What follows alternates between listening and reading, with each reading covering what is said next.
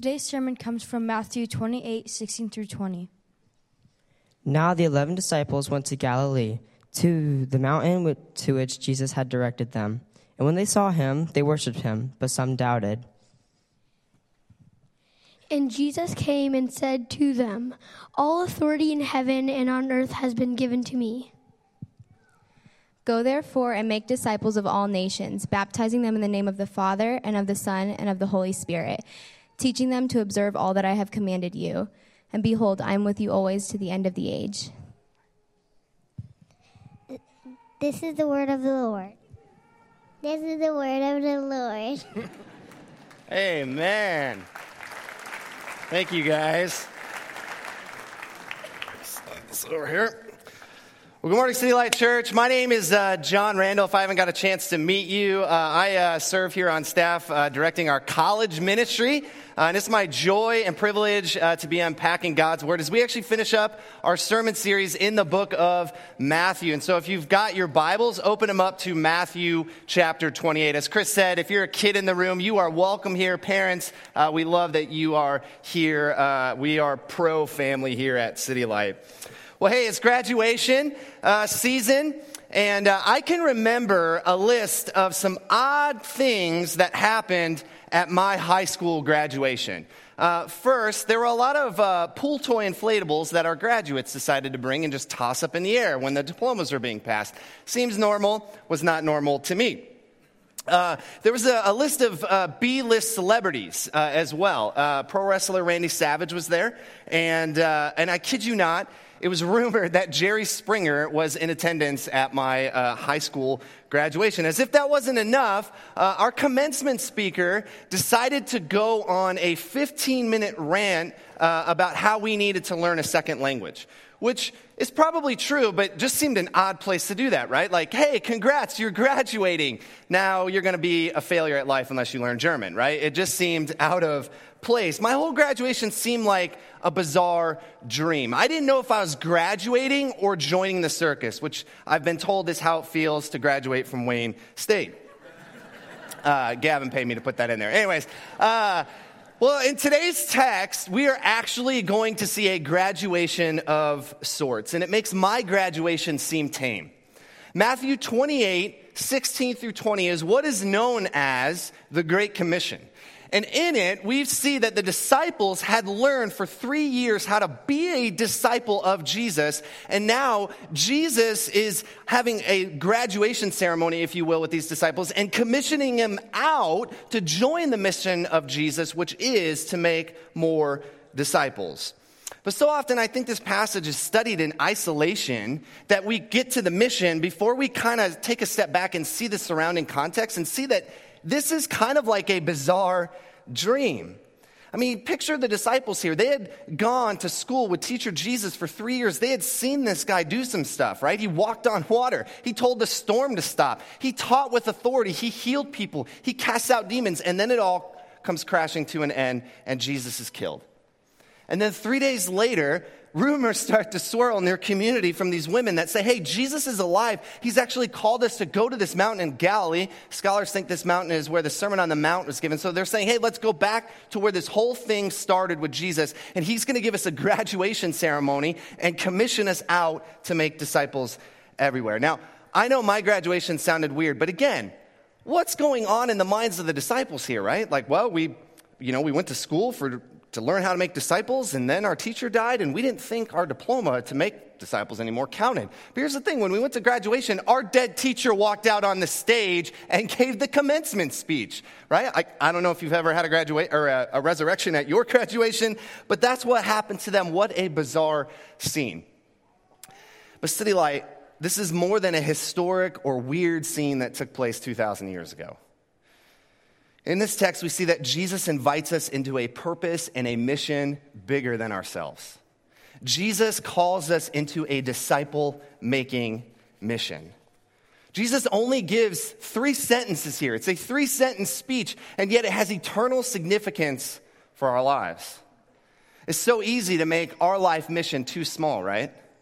Our mission becomes losing weight or making more money or raising great kids or having a blissful retirement. We buy into the hype of the typical graduation speech, which says, Go chase your dreams and be the best you. Even as a church, we can have mission drift. We, we can drift into growing larger crowds or buying nicer buildings or offering programs that create consumers rather than disciples. Or we create a spiritual country club for people that look like us, talk like us, act like us, and believe like us.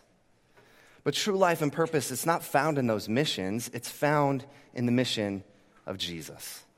This morning, I want to offer four truths that give clarity to the mission of Jesus. These truths should be on the diploma of every single disciple of Jesus. And the key that I want us to see, this is so crucial, is that this mission is ultimately and supremely Christ's mission. Let me put it to you this way Christianity is not primarily about a people with a mission, it's about God's mission to save people through Jesus. Let me say that again because I, I, want us to capture this. Christianity is not primarily about a people with a mission, it's about God's mission to save people through Jesus. Once we grasp that, it'll actually shape and give purpose to our entire lives. So, with that said, it's my hope and my prayer this morning that we graduate into the mission of Jesus Christ to make disciples, but that we would never graduate from being a disciple or graduate from our need for Jesus. The mission is all about Jesus. let's dive into our text this morning. The first truth that I want us to see is this doubt does not disqualify you from the mission of Jesus. Doubt does not disqualify you from the mission of Jesus. Matthew chapter 28, verse 16 says this. Now the 11 disciples went to Galilee, to the mountain to which Jesus had directed them. And when they saw him, they worshiped him but some doubted. I want us to notice that in the text here, the disciples are staring at the resurrected Jesus, and yet this text says that some doubted. What is going on here? See, I think some of us mistakenly believe that, oh, if we just saw the resurrected Jesus, if we just saw him teach, if we just saw him heal, if we just saw him perform a miracle, then our faith would be solid, then we would go out on mission for Jesus, and yet I don't think that is the case. Some of the disciples, they had already seen and heard the resurrected Jesus speak to them, and yet they're still wrestling with their own faith in this verse. I love that this is in the Bible because it's honest. I mean, think about it. Like, if the authors of Scripture were trying to trick you into Christianity, then the verses would read something like this the disciples saw the resurrected Jesus, and then, full of faith and confidence, they went out on mission. But it doesn't say that. It says some worshiped, but some doubted. What that says to me is that Jesus doesn't wait until we have it all figured out. Jesus doesn't wait for us to graduate from wrestling with our faith or have all the answers. Instead, he first comes to us and he meets us where we are at. Jesus doesn't get new disciples. He still pursued these doubting disciples. The resurrection shows that he doesn't start over with other people who have it all together, but that he starts something new and those who are willing to trust him, even with their doubts. City Light, can I let you in on a little secret? I struggle with doubts. Like, I sometimes wonder, in God's sovereignty and his wisdom, why in the world did he bless me with three small children? I lose my phone and my keys on a daily basis. How in the world are my kids still alive, right? But, but even more than that, I, I doubt about Christianity sometimes. Like, I wonder, like, did I get bamboozled into this whole thing? Now, I don't have time to unpack all those doubts, but here's the beautiful truth that I want to share with you this morning is that Jesus is merciful to those who doubt. Jude 122 says, Be merciful to those who doubt. Why does it tell us to be merciful to those who doubt? You jump a verse before that, and it says that Jesus has incredible mercy on those who doubt. Jesus isn't looking for a people who have it all together. He doesn't offer the mission to the straight A student or the valedictorian. He offers it to imperfect disciples who are willing to trust him. Maybe you're here this morning and you're struggling with doubts about this whole Christianity thing. You're uncertain about following Jesus. I want you to know that to be a disciple, to be a Christian, doesn't mean you have to come to Jesus with it all together. In fact, it means the opposite. It means that you come to Jesus admitting that you don't have it all together and you cry out to Jesus to help you in your doubts and your unbelief. Your doubt doesn't disqualify you from the mission because the reality is Only Jesus is qualified for this mission, and his invite extends to anyone who would believe. That leads me to the second truth. The authority of Jesus anchors the mission of Jesus. The authority of Jesus anchors the mission of Jesus. Verse 18 says this And Jesus came and said to them, All authority in heaven and on earth has been given to me. I love this verse. The authority of Jesus is actually a major theme in the book of Matthew. We've seen it demonstrated over and over and over again in his teaching and his ability to heal, to forgive sins, to cast out demons. And now, Jesus, at the end of his uh, earthly ministry, is saying, All authority has been given to me in heaven and on earth. This is the first time in the, uh, the Gospel of Matthew where he says, All authority has been given to me. That doesn't mean that Jesus has some new type of authority. What it means is that the scope or the scale of his authority now covers everything, it covers the entire universe. How do we know that Jesus has that kind of authority? Well, what did he just do? He rose from the dead. See, the resurrection, it's not just an apologetic proof that, hey, Jesus is God, he rose from the dead. The, the resurrection actually shows that Jesus has the authority to rule and to reign over everything. I think that's got two implications for us in the mission of making disciples. One, we make disciples in the authority of Jesus. In other words, uh, we make disciples, or when we make disciples, we go out with the authority of Jesus. The authority of Jesus is cosmic, it covers anyone and everything. No matter where we go to make disciples, Jesus' authority covers it all. There's no sin, there's no nation, there's no evil force that can overthrow the authority of Jesus. That can be very unpopular today uh, to say that we should go into another culture and share Jesus and make disciples of another people group that believe differently than we do. The argument goes is that's arrogant to go do that to someone else. To say that your religion is right and theirs is wrong, that's arrogant, right? But here's the thing I think this idea of Jesus having authority is actually a better message. It's actually good news, more so than people give it credit for. Let me give you an example. If we were to go into an African village, and in that village, there was people who were saying, We are being oppressed by a demonic force. What is more arrogant and what is more loving? To go into that culture and say, You guys are primitive. You need to get into the 21st century. Give up this superstition. Or would it be more arrogant and loving to go into that culture and say, We serve one who has authority over this demonic oppression, who will free you from it? Do you want to know him? His name is Jesus Christ. The authority of Jesus is good news, and it should give us actually great confidence to go out and make disciples. There's not a place where we will go where his authority is not valid. Two, we make disciples by the authority of Jesus. We make disciples in the authority of Jesus, and we make disciples by the authority of Jesus. In other words, we don't go out and make disciples by dominating people and coercing them into the faith.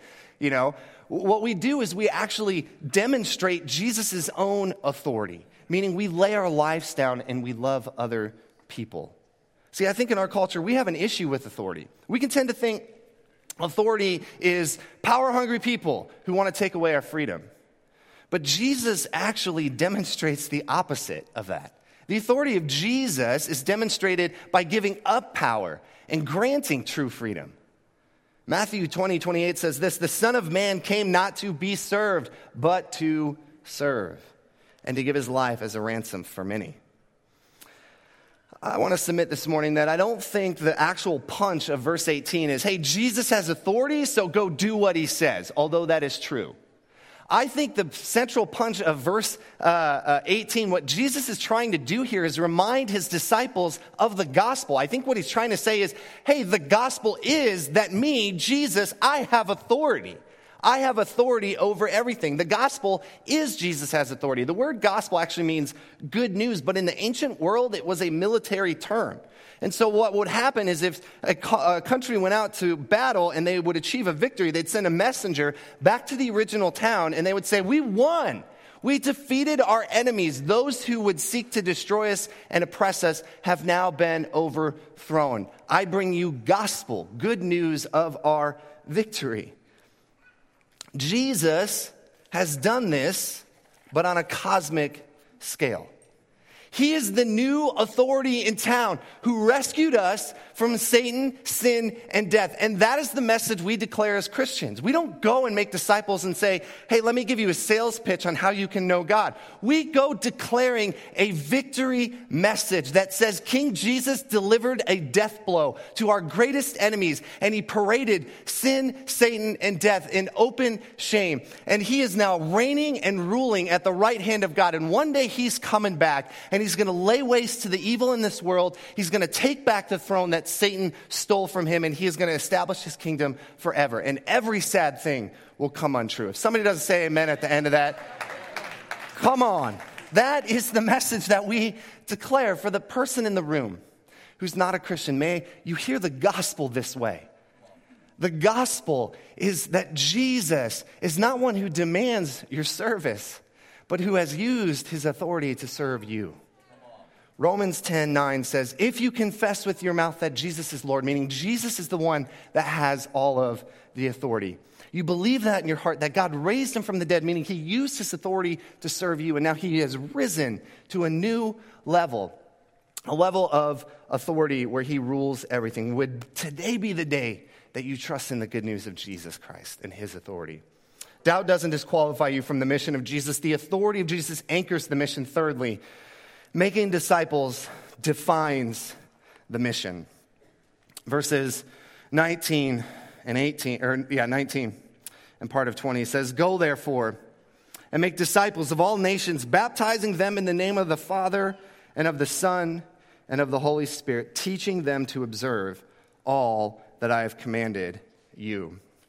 So we got to ask the question if Jesus has commissioned us to make disciples, that's his mission, we should ask what is a disciple? How do we actually make a disciple? You know, when Jesus originally uh, called his 12 disciples to follow him, he doesn't just say, hey, come follow me. He says, follow me, and I will make you fishers of men. In other words, follow me, and I will make you a disciple maker. So, a disciple, simply put, is a follower of Jesus. Meaning, if we're going to follow Jesus, we should do what Jesus did. What did Jesus primarily do in his life? he made disciples. So, in some sense, we, we, we can say that in order for us to be a true disciple of Jesus, then we need to progress into a disciple who makes other disciples. This is also why City Light's mission is to multiply disciples in churches. Like, we didn't get that from some like conference. We didn't come up with that because we're clever. We didn't get that in some uh, boardroom meeting. Like, we literally got that from Jesus. I just want to be clear on that. We multiply disciples and churches. That's our mission, and we got it straight from the mouth of our Lord. These verses uh, will actually clue us into the discipleship making process. Let me nerd out here a little bit, kind of dissect this uh, sentence so that we can all be on the same page. The most important command in this verse, it's called the imperative, just means it's the most important one, is to make disciples. That's the one that has the most emphasis. The other commands of going into all nations and baptizing and teaching to obey, those are called participles. Those are supporting this one command to make disciples. That means they characterize how we are to make disciples. So let's put the sentence together, and it should say this We make disciples by going into all nations. And a disciple is, at the very least, someone who gets baptized and is learning to obey what Jesus commanded. So let me unpack these two statements. We make disciples by going into all nations. A modern translation of that text might say, as you go, make disciples, or when you go out, make disciples. The, the implication being that, hey, uh, you should naturally, uh, when, whatever you do naturally, uh, make disciples as you do those things. And that's probably true. That's, that's actually a, a, a good uh, uh, interpretation of that verse. But here's the problem for me I don't naturally want to make disciples.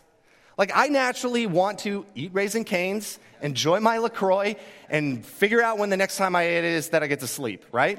That's what I naturally want to do. I don't naturally want to make disciples. And so I don't think as you go really gets after the emphasis of this command. Instead of trying to cram discipleship into what we're already naturally doing, what if we ask the question, let's reorient our entire lives around this discipleship making process? That is the emphasis of the word go here. And where are we supposed to go? We're actually supposed to go out into all nations. The original disciples started to do this. And over the last 2,000 years, as this mission thing has exploded, there is now 2.2 billion Christians in the world, literally, churches on every continent. This mission has exploded. But, church, the job is not done. The job's not done. When Matthew uses the word nations there, he means people groups. There are uh, about 11,000 people groups that we've identified in the world, and over 6,000 of them do not, or are what is considered unreached. Well, what does that mean, right? Well, let me put it to you this way. If all the Christians in the world, if all the Christians here at City Light, if all the Christians in Omaha, Christians in the United States, all across the globe, every single one of them went out and shared the gospel with every single person that they knew. And by God's grace, revival broke out. And every single one of those people became a Christian. Every single one. There would still be a little over 2 billion people on the planet who don't know Jesus. Why? Because they don't know a single Christian to tell them the gospel. That should create a gospel urgency in us. Now, that doesn't mean that all of us need to pack up our stuff and go to an unreached people group and live in a hut and share Jesus, share Jesus with that people. But it does mean that some of us do. It does mean that as a church, we want to be about sending our best away to people that have never heard about Jesus. We are all involved, whether we go or whether we send, we want to be involved and we want to take seriously this making disciples. And if we are going to take it seriously, we have to think globally. So we make disciples by going, and we go into all nations. So, what is a disciple? Well, a disciple, at the very least, is someone who gets baptized and obeys the teaching of Jesus. A disciple gets baptized and obeys the teachings of Jesus. What is baptism? Baptism is an outward expression of an inward change. Okay, what it represents is that a person, when they go underneath the water, they're saying, My old way of life is done. When they come up out of the water, what they're saying is, My new life in Christ has now begun. It's an outward expression of something that has already occurred inwardly. And so, what we should ask is in order for someone to get baptized, we actually have to tell them about the gospel. Because baptism is, is representing something that's already occurred on the inside. So, in order for someone to get baptized, we have to share Jesus with them. They have to trust in Jesus. And then when they go get baptized, they're publicly declaring that they belong to Jesus. Their old life is done, their new life in Christ has now begun. It's an outward expression of an inward change. Now, I don't know if Matthew meant to imply this, but I love that he says a disciple is someone who first gets baptized and then obeys. Let me be clear baptism doesn't save you, but in this context, baptism represents that in order to be a disciple, you first have to be saved. You first have to trust in the gospel. In other words, when you get baptized, it doesn't represent that you are pledging to live a better life for Jesus, but rather it represents that Jesus has lived the life that we never could live. He died the death that we deserve, and He's risen to a new life that He wants to live in and through us. Baptism actually is a picture of the gospel story. And it's important to start with baptism before obedience because a disciple of Jesus doesn't obey to get acceptance from God. A disciple is someone who is accepted by God through Jesus and now obeys. Do you see the difference there? That's what the gospel does. The heart of Christianity is not, hey, obey, and then you get to be a disciple.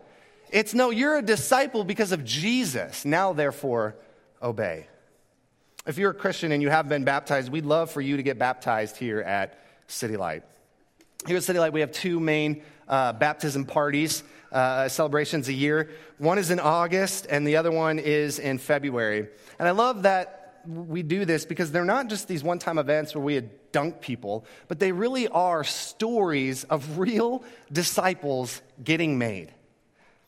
I had the privilege uh, this last August of baptizing one of our students, uh, McKenna. And I had her share her story for our church. It's actually written in our annual report. She writes this 2018 was a year defined by God's faithfulness. It was a year of God's restoration and salvation in my life. I can honestly say that it all began when City Light Youth started studying the book of Galatians, the spring semester of 2018. Throughout the semester, the Lord began revealing to me the sufficiency of His grace. I grew up in the church knowing about Jesus, but I had a twisted view of God's grace. Through his word, God showed me that he does not love me because of the things I do or say, but because of the sacrifice Jesus Christ made on the cross. This truth completely changed my perspective on God's character and how I was to respond to him. My life radically changed. My actions now being motivated as a response to the good news of what Jesus has done for me. In August, I decided to be baptized, publicly proclaiming to my friends and family my life's surrender to Jesus Christ. Now, here's where this story picks up, and here's where it's really cool. McKenna went on to become one of our city group leaders uh, in our college ministry this last year. And when we baptized people in February, there were three girls from her group, Sarah, Molly, and Michaela, that got baptized because McKenna was faithful to disciple them. Do you see how this works? Like, we're not called to just be a disciple and follow Jesus. We're called to be a disciple, and the way in which we follow Jesus is to make more disciples. If you haven't been baptized, I encourage you to be baptized. And church, would we pray that this August, that when we baptize people, we are baptizing disciple makers who will go and make more disciples. But we don't want to stop there. We don't want to just give people a, a baptism shirt, call it good. We also want to teach people to obey all that Jesus has commanded. I think we overcomplicate discipleship so much that we miss the simplicity of this verse, right? I, I think sometimes we think like, oh, we got to get the latest Francis Chan book and a Moleskine journal and sit down at Starbucks and get our favorite latte and go over this six month curriculum, right? Like, and I think Jesus is just saying, or you could just read this book and by grace actually do what it says. I don't think discipleship is any more complicated than that. But I want to be helpful this morning and provide some basic handles on this. So if you're asking, where do I start? And making disciples. Let me give you three helpful steps to take. I'm going to go through these pretty quickly. One, do you know the gospel? You're not a Christian unless you believe in the life, death, and resurrection of Jesus and have trusted and placed your faith in Jesus. So share the gospel with that person. That's step number one. Then what you do is teach that person to also share the gospel. We're not just making disciples, we're making disciple makers. Two, do you know how to share your story? One of the most powerful things you can do is say, This is how God saved me. This is what God's doing in my life. Then teach that person to share their story with someone else, to share how God saved them and what uh, God's doing in their lives. Number three, do you sacrifice financially to Jesus? Now, that can be like, whoa, where did that come from, right? Like, share the gospel, share your story, give me all your money, right? Like, it just, one of these things is not like the other. That can sound kind of out of left field. Well, let me be clear this is not a ploy for you to give money to the church. The reason I bring up this particular issue is because typically the last thing we obey Jesus on is our finances. Typically, the last thing we surrender to Jesus is our wallet. And the reason that this question is so helpful to bring up is because if we are obeying Jesus in our finances, there's a good chance we will obey him in everything else. I'm not after your money, but Jesus is after your heart. And he says, where our treasure is, there our hearts will be also. This question also challenges me to remember that discipleship's not just information transfer, it's life transformation. We don't want people who just know a bunch of stuff, we want them to look like Jesus.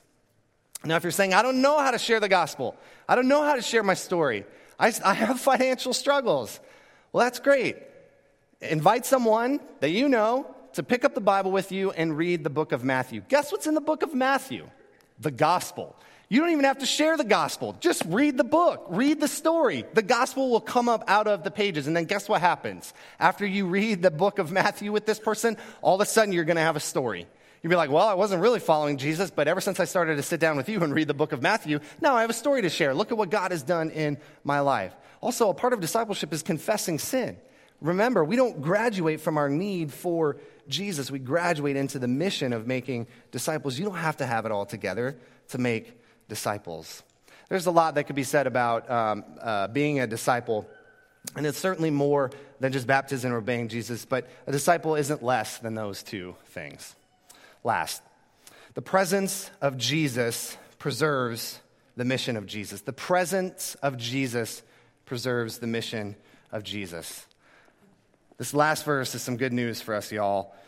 Jesus' statement here in verse 20 says this And behold, I am with you always to the end of the age. I think it's easy for us to read that as a nice sentiment from Jesus, right? Like, I'm with you in spirit, as if Jesus is just this memory that we kind of conjure up or recall to mind when we're feeling down. But that's not what Jesus is saying here. Jesus is saying, hey, I'm not just with you in spirit, I'm actually going to dwell inside of you through the Holy Spirit. You and I are not alone in this discipleship making mission. Jesus is literally with us until the job is done because it is ultimately his mission. And he will complete what he set out to do, not just through us individually, but through us corporately. The word you in that verse is y'all. That means this isn't our duty as a single Christian. It means collectively, this is our mission as the church. This is our responsibility together. And guess what? Jesus is with us. The book of Matthew begins Jesus is Emmanuel, God with us. That truth does not end in Matthew 28. Jesus is still with us. The point of the mission is not to do stuff for Jesus, but it's that we get Jesus. The disciples did not turn the world upside down because of a resurrection memory. They turned the world upside down because the same Holy Spirit who rose Jesus from the dead radically changed their lives. Let me close with this. I want to read a selected quote from a commencement speech that was given to graduates and faculty of Yale University on September 10th, 1741. The commencement speaker was Jonathan Edwards. He writes this. He has brought to pass new things, strange works, and has wrought in such a manner as to surprise both men and angels. And as God has done thus in times past, so we have no reason to think but that he will do so still. The prophecies of Scripture give us reason to think that God has things to accomplish which have never yet been seen. The Holy Spirit is sovereign in his operation, and we know that he uses a great variety, and we cannot tell how great a variety he may use within the compass of the rules he himself has fixed. We ought not to limit God where he has not limited himself. So, Light, may these words be a commencement speech for us. May we not leave this place feeling guilty because we haven't made disciples. May we not feel, leave this place with pride because we're crushing it in the discipleship game. But may we leave this place looking back to the cross and seeing what Jesus has accomplished for us, that he was on mission to get us, to rescue us long before he ever invited us into the mission. And then would we look forward? Would we look forward and ask the question, God, what do you want to do in our midst? What are the things that you want to accomplish still yet that would literally amaze heaven itself? Let's not limit what God might do in our midst. Chris may be bald and Gavin may look 85, but the Holy Spirit has the heart of an 18 year old and he is still with us and he still wants to accomplish his mission of making us all disciples who make disciples. He is not done with City Light Church. May Jesus complete in and through us what he set out to do 2,000 years ago. And may we graduate into the Great Commission, but never graduate from Jesus. Let's pray. Father, I pray for the people in this room who may be doubting. I pray for the people that may be feeling at a place of wondering, God, if this whole Christianity thing is true. Oh, God, would you invade their hearts today? Would they, would they realize that your invitation to know you, the, to know the God of the universe, and to be loved and accepted extends to even the doubters in this room? And God, would we recognize that your authority anchors the mission? God, we go declaring a message of authority. God, would we make disciples who surrender their lives to this good news that our God has conquered the grave? And God, may we go and make disciples of all nations, baptizing them and teaching them in the name of the Father, Son, and Holy Spirit. God, may we remember that this whole mission is yours. You're the one that preserves it, you're the one that protects it. God, you're the one that goes. And may we go with your grace here today. It's in your son's mighty name that I pray. Amen.